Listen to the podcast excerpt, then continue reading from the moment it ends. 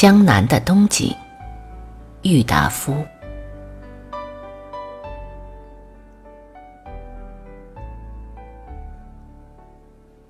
凡在北国过过冬天的人，总都到围炉煮茗，或吃宣羊肉、包花生米、饮白干的滋味。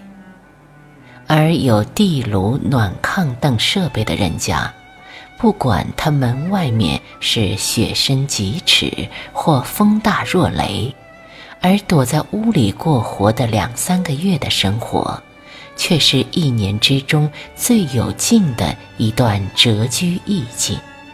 老年人不必说，就是顶喜欢活动的小孩子们，总也是个个在怀恋的，因为当这中间有的萝卜、眼儿梨。等水果的闲时，还有大年夜、正月初一元宵等热闹的节期。但在江南可有不同，冬至过后，大江以南的树叶也不至于脱尽，寒风、西北风渐或吹来，至多也不过冷了一日两日。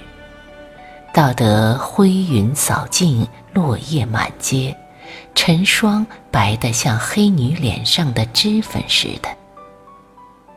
清早太阳一上屋檐，鸟雀便又在吱叫，泥地里便又放出水蒸气来，老翁小孩就又可以上门前的细地里去坐着铺被谈天。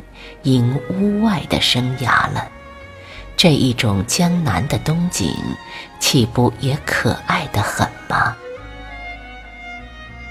我生长在江南，儿时所受的江南冬日的印象铭刻特深，虽则渐入中年，又爱上了晚秋，以为秋天正是读读书、写写字的人的最会节季。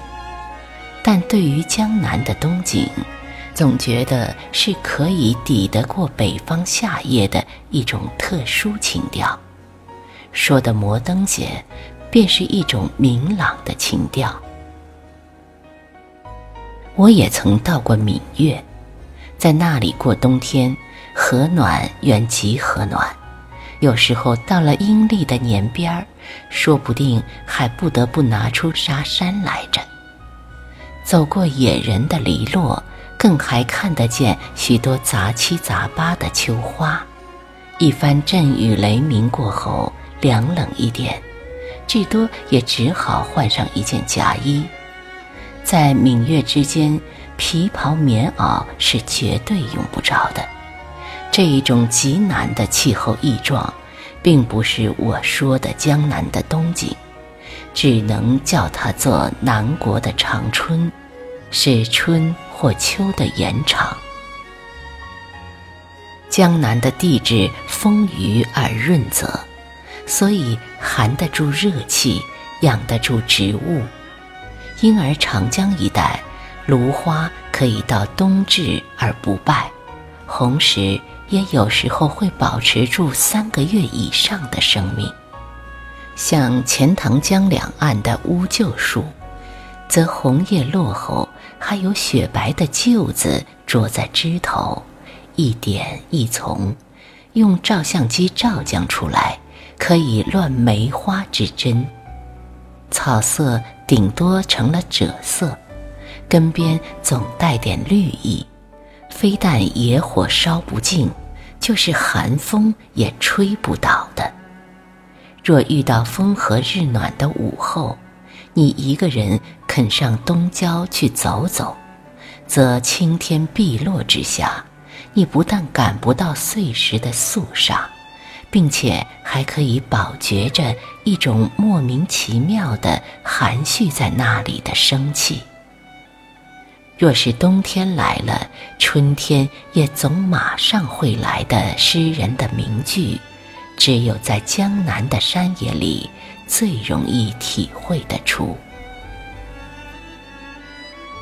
说起了寒郊的散步，实在是江南的冬日所给予江南居住者的一种特异的恩惠。在北方的冰天雪地里生长的人，是终他的一生也绝不会有享受这一种轻浮的机会的。我不知道德国的冬天比起我们江浙来如何。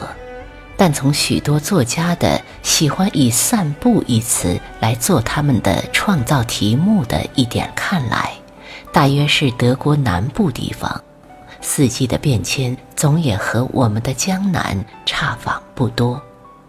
譬如说，十九世纪的那位乡土诗人洛在格吧，他用这一个“散步”做题目的文章尤其写得多。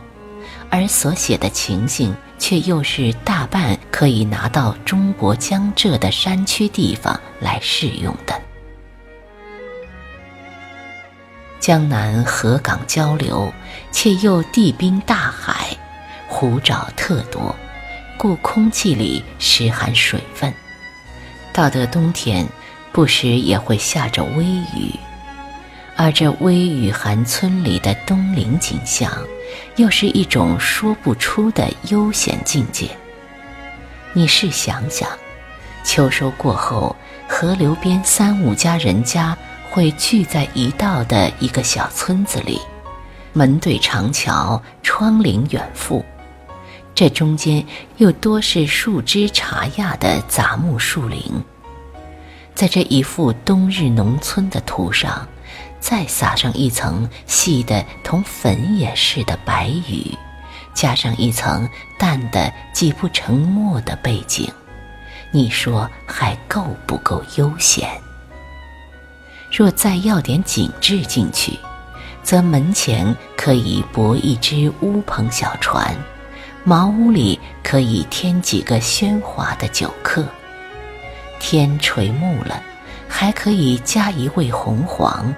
在茅屋窗中画上一圈暗示着灯光的月晕。人到了这一个境界，自然会得胸襟洒脱起来，终至于得失俱往，生死不问了。我们总该还记得唐朝那位诗人做的“暮雨潇潇江上村”的一首绝句吧。诗人到此，连对绿林豪客都客气起来了。这不是江南冬景的迷人，又是什么？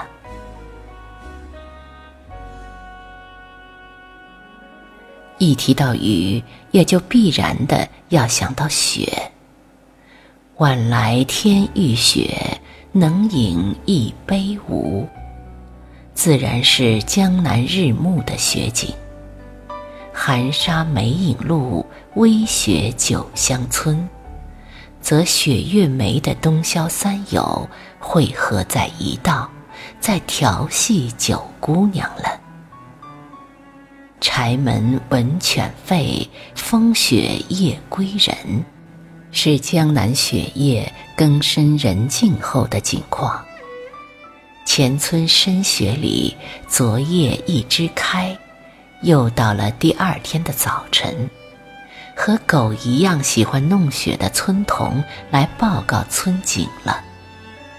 诗人的诗句也许不尽是在江南所写，而作这几句诗的诗人也许不尽是江南人，但假了这几句诗来描写江南的雪景，岂不直截了当？比我这一支渔猎的笔所写的散文更美丽的多。有几年在江南，在江南也许会没有雨、没有雪的过一个冬，到了春间阴历的正月底或二月初再冷一冷，下一点春雪的。去年的冬天是如此。今年的冬天恐怕也不得不然。以节气推算起来，大约太冷的日子将在一九三六年的二月尽头，最多也总不过是七八天的样子。像这样的冬天，乡下人叫做旱冬，对于麦的收成或者好些，但是人口却要受到损伤。旱得久了，白喉、流行性感冒等疾病自然容易上身。可是想恣意享受江南的冬景的人，在这一种冬天，倒只会得到快活一点，因为晴和的日子多了，上郊外去闲步逍遥的机会自然也多。日本人叫做徒步旅行，德国人叫做散步狂者，所最欢迎的也就是这样的冬天。窗外的天气晴朗的像晚秋一样，晴空的高爽，日光的洋溢，引诱的使你在房间里坐不住。空言不如实践，这一种无聊的杂文，我也不再想写下去了，还是拿起手杖，搁下纸笔，上湖上散散步吧。